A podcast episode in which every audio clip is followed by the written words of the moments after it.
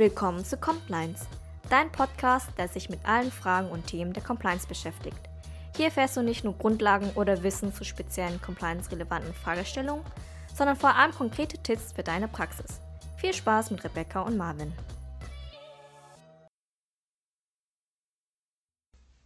Herzlich willkommen zu Teil 2 unseres Interviews mit Marco Hüsener.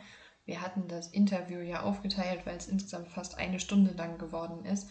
Und ähm, ja, haben das letzte Mal dann eben nach der Hälfte aufgehört. Und heute geht es weiter mit Teil 2.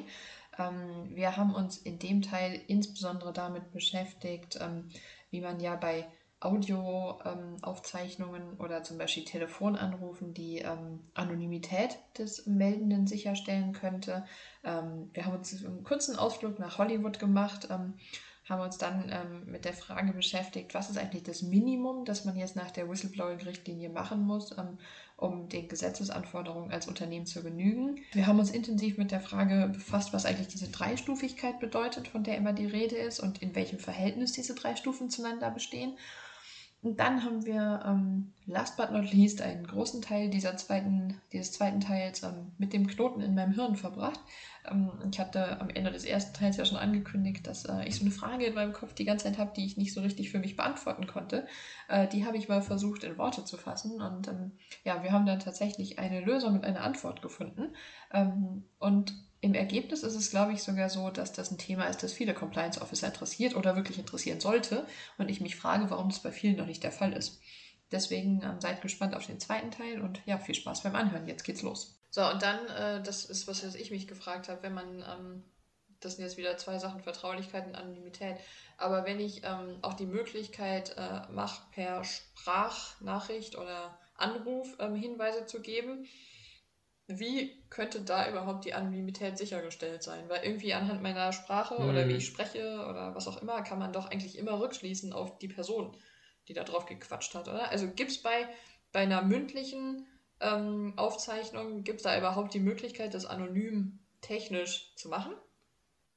Das habe ich mich auch immer gefragt, ja. Gute Frage. ja, ich, äh, ich würde gerne einmal vorwegstellen, okay, wie, wie wird das eigentlich in der Praxis umgesetzt? Also wie, wie erlaubt ein Unternehmen eigentlich dort mündlich ähm, einen Hinweis einzureichen? Ähm, dort gibt es eigentlich so fünf, ja, ich sag mal, fünf Optionen. Das klassische ist halt, von, ich sag mal, von dort kommen wir, sage ich mal, in, in der, im Thema Compliance. Der klassische Anruf halt bei einem Verantwortlichen, ne, bei irgendeiner Stelle. Das mhm. heißt, ich rufe irgendwie den Compliance Officer in seinem Büro an oder ich habe vielleicht nochmal irgendwie eine Ombudsperson irgendwo, die halt so in Geschäftszeiten erreichbar ist. Äh, Wenn es das noch nicht mal gab, dann gab es vielleicht einen Anrufbeantworter, wo man drauf sprechen kann. Tatsächlich, also wie gesagt, haben wir alles schon gehabt. Ähm, dann gibt es natürlich. Der steht dann im Kopierraum. Ja, ja, neben der Liste, ne, wo dann Protokoll geführt wird. ja, genau.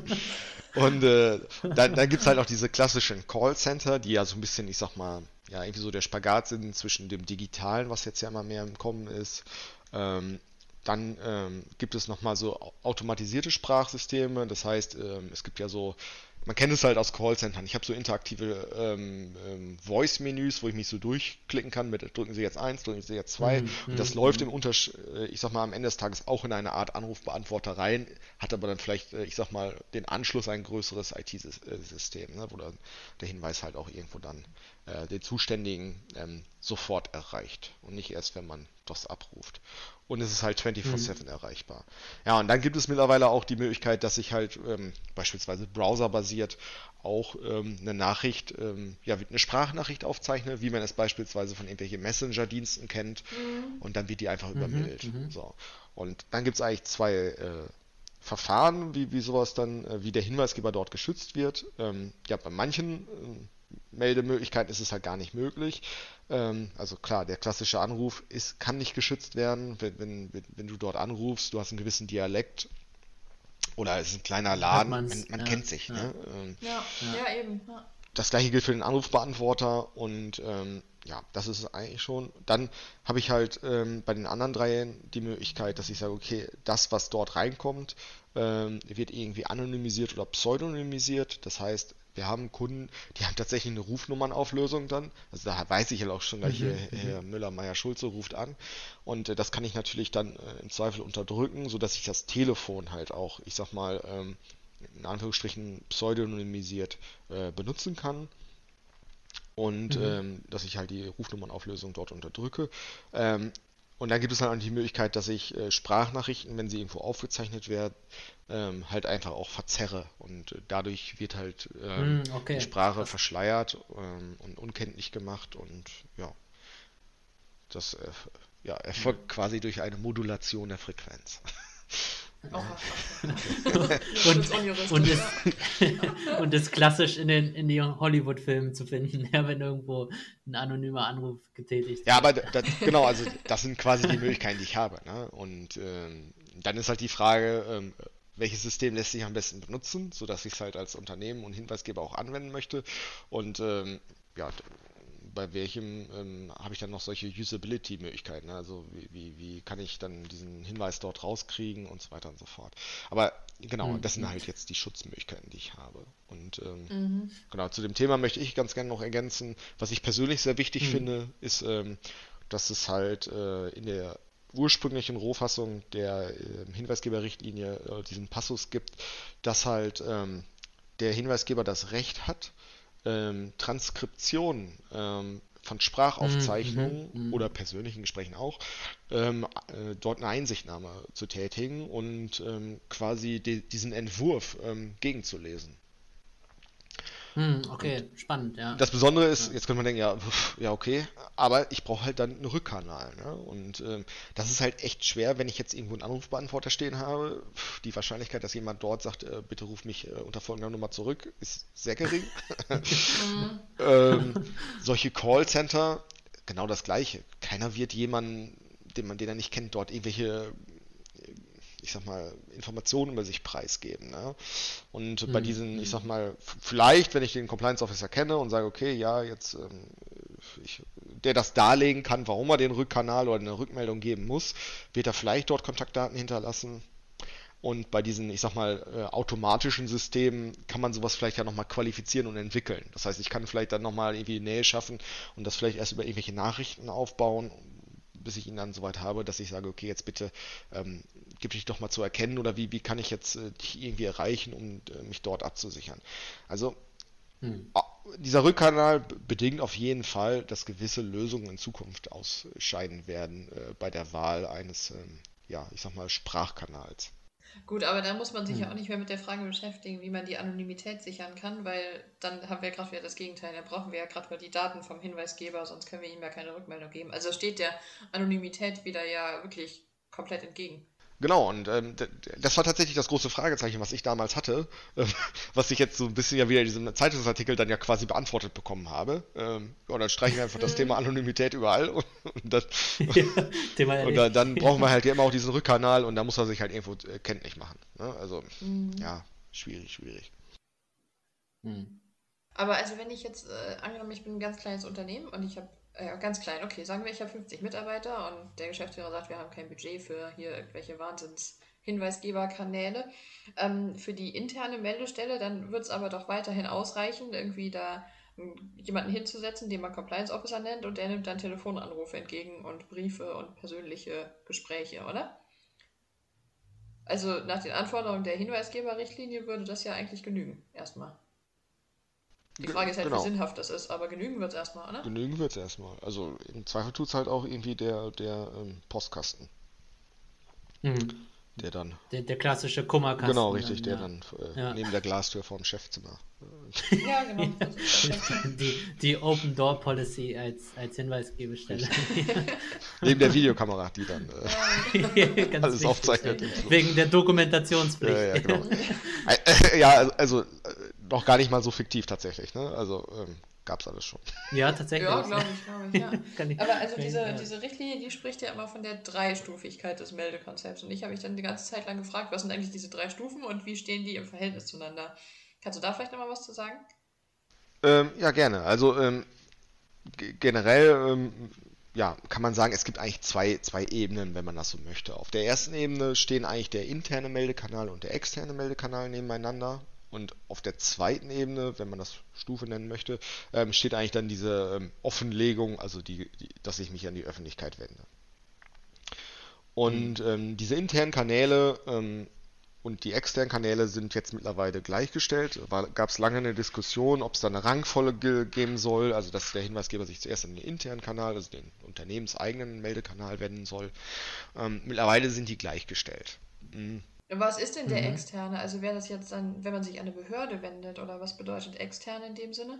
Genau, also der externe Meldekanal wäre halt, mhm. dass ich mich äh, an eine Behörde äh, wende oder eine zuständige Stelle. Wahrscheinlich hängt das dann so ein bisschen dann von der Branche ab, in der ich mich bewege. Das, ähm, welche Stelle dort zuständig äh, mhm. sein wird, glaube ich, ist so noch nicht wirklich diskutiert worden. Ich, ich glaube, in diesem Zeitungsartikel wird ja immer so ein Datenschutzbeauftragter oder sowas erwähnt. Ja, ja, genau. Mhm. Ja, okay. Aber ich kann mir jetzt zum Beispiel bei irgendwelchen, nennen wir es mal irgendwie Finanzinstituten oder so, schon vorstellen, dass es dort eine andere ähm, primäre Behörde gibt, die diese Hinweise entgegennimmt.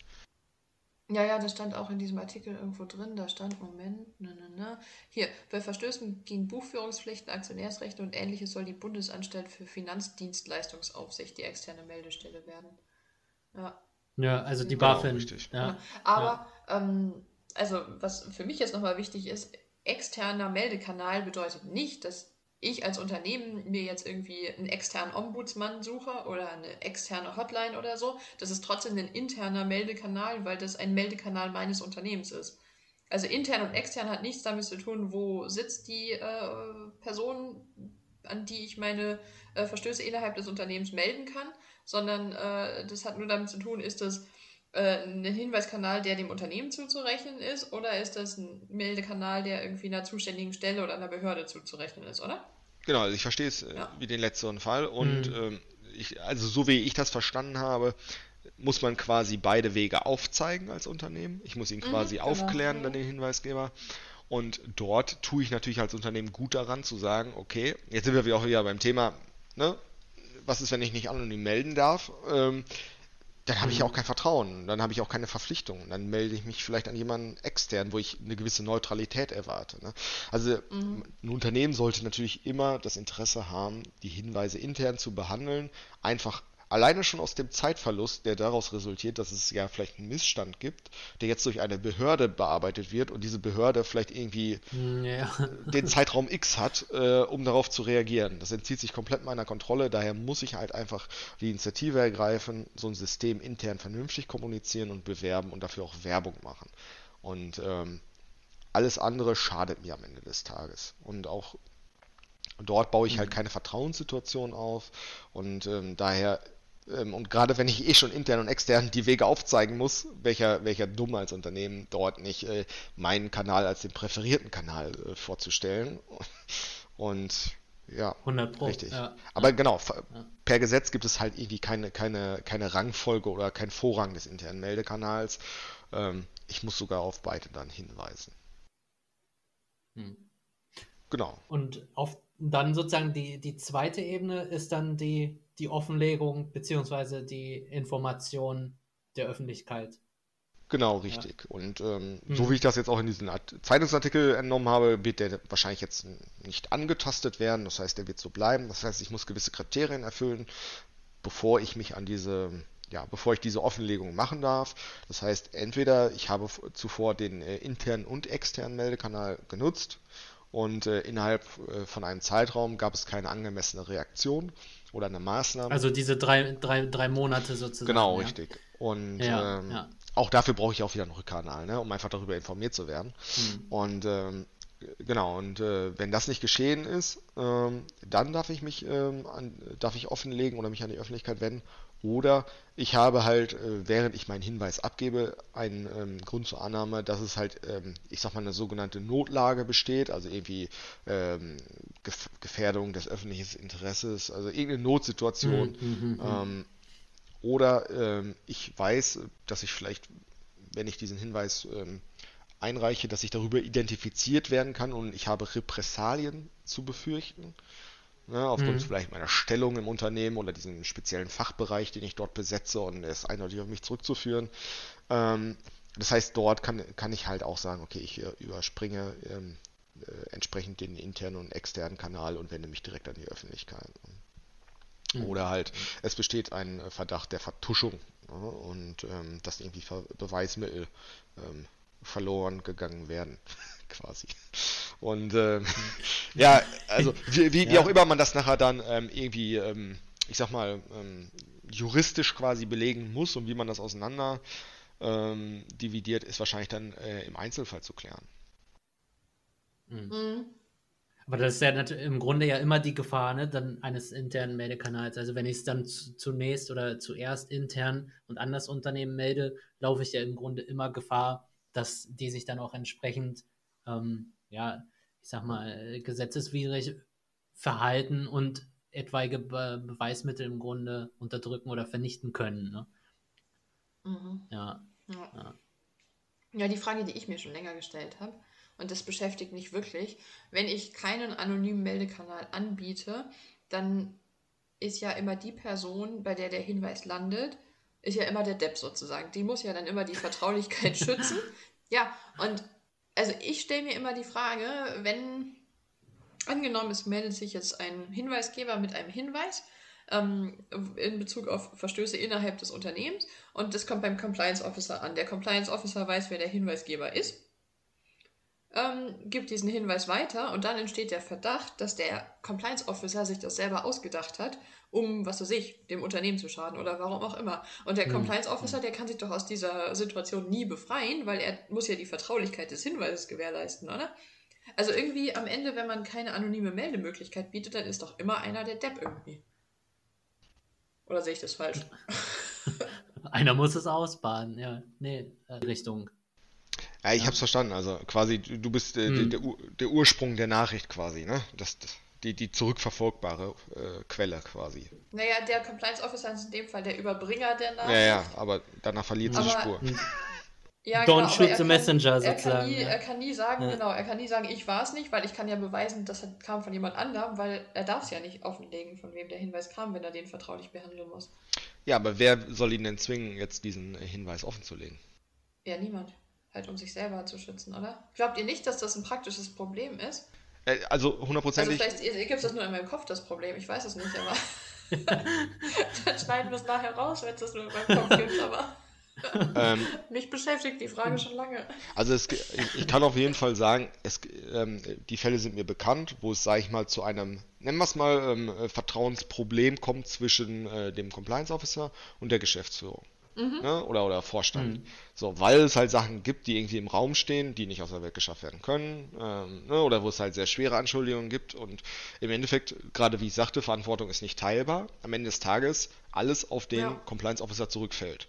So, und ja, dort ja. ist mir halt aus dort sind mir Fälle bekannt, dort ziehen halt Leute die Konsequenz. Das heißt, entweder ich trage das mit und trage es halt auf meinen Schultern die Verantwortung, oder ich sage, okay, hier läuft etwas mir zuwider und ich verlasse das Unternehmen. Und da sind mir, da sind mir mhm. mehrere Fälle bekannt. Okay. Also dieses Spannungsverhältnis ist nun mal das, dass sich, ich sag mal, ein Compliance Officer bewegt. Ja? Ah, ich habe jetzt, ich glaube, ich weiß, was ich sagen möchte. Ich bin gerade drauf gekommen. ich habe die Erkenntnis des Tages. Und zwar, wenn man keine anonyme Meldemöglichkeit zur Verfügung stellt, beziehungsweise Unternehmen nicht verpflichtet, anonyme Hinweise nachzugeben, dann geht es ja immer zulasten des Compliance Officers, weil der ja immer dann sozusagen der Depp ist, der die Hinweise annehmen muss und die Vertraulichkeit um jeden Preis schützen muss. Und der ist ja dann im Zweifel derjenige, der selber äh, in ein Problem reinläuft weil der Hinweisgeber keine Möglichkeit hatte, diesen Hinweis anonym abzugeben, sondern seine Daten preisgeben musste und der Compliance Officer musste die um jeden Preis schützen. Richtig. Ja. Bist, jetzt, jetzt, jetzt bist du quasi bist du bei uns quasi im Vertrieb eingestellt, weil da, das geht ja nicht ohne eine digitale Lösung theoretisch. Ne? Also wenn du jetzt anfängst mit Excel-Listen auf einer Cloud. Ja, genau, genau. Ja, ja, ja mhm. das ist ja genau das, wo wir dann ja ansetzen. Ne? Weil ähm, das mit, das ist ja jetzt noch nicht mehr erfunden, wenn ich sage, hier irgendwelche Excel-Listen, wo Sachen protokolliert werden. Das gibt es halt. Ne? Die liegen irgendwo im SharePoint oder irgendwo auf der Cloud ja, und. Ähm, ja, ja, 100 Pro. Ja. Ja, aber im Prinzip ist das doch aus Sicht der Compliance Officer irgendwie ein Argument, das, das irgendwie bisher noch gar nicht so existiert, oder? Also eigentlich müssten wir aus Sicht der Compliance Officer sich doch auch viel mehr für eine anonyme Meldemöglichkeit äh, einsetzen, um nicht selber immer diese Last der Vertraulichkeit tragen zu müssen und jedem und allen gegenüber immer sicherzustellen, dass keine Info irgendwie rausgeht. also wenn es tatsächlich so ist, dass der Hinweisgeber, was für sich persönlich zu mir kommt oder mich anruft und mir den Hinweis gibt, dann muss ich als Compliance Officer immer darauf achten, oh Gott, was kann ich jetzt wem sagen, wie kann ich es formulieren, nicht, dass der irgendwie auf die Identität zurückschließen kann oder so. Und die Last wird man dem Compliance Officer doch abnehmen, wenn der Hinweisgeber anonym melden könnte. Definitiv. Ja, 100 Pro. Ja, dann müssen, müssen wir jetzt dafür in der Disziplin äh, ja, sozusagen Werbung machen. Ja, ja weil das, das frage ich mich genau die ganze Zeit. Warum vorangetrieben wird. Warum ja, haben die Compliance Officer da kein Interesse dran, sich selber mehr zu schützen auch? Also nächste Woche Positionspapier. ja. Mit Petition. Ja, aber das, ja, ja. das ist wirklich ganz ernsthaft eine Sache, eine Frage, die ich mir stelle, weil das ist sehr schwierig. Also wenn du in die Situation kommst als Compliance Officer, und das kann ich jetzt aus eigener Erfahrung berichten, du bekommst einen mhm. Hinweis und du musst die Vertraulichkeit um jeden Preis sicherstellen. Was heißt um jeden Preis? Du musst die Vertraulichkeit sicherstellen. Punkt. Und ja, das ist so ja. schwierig, das dann irgendwie gegen äh, verschiedene Strömungen und Politik im Unternehmen dann auch durchzusetzen und durchzuhalten.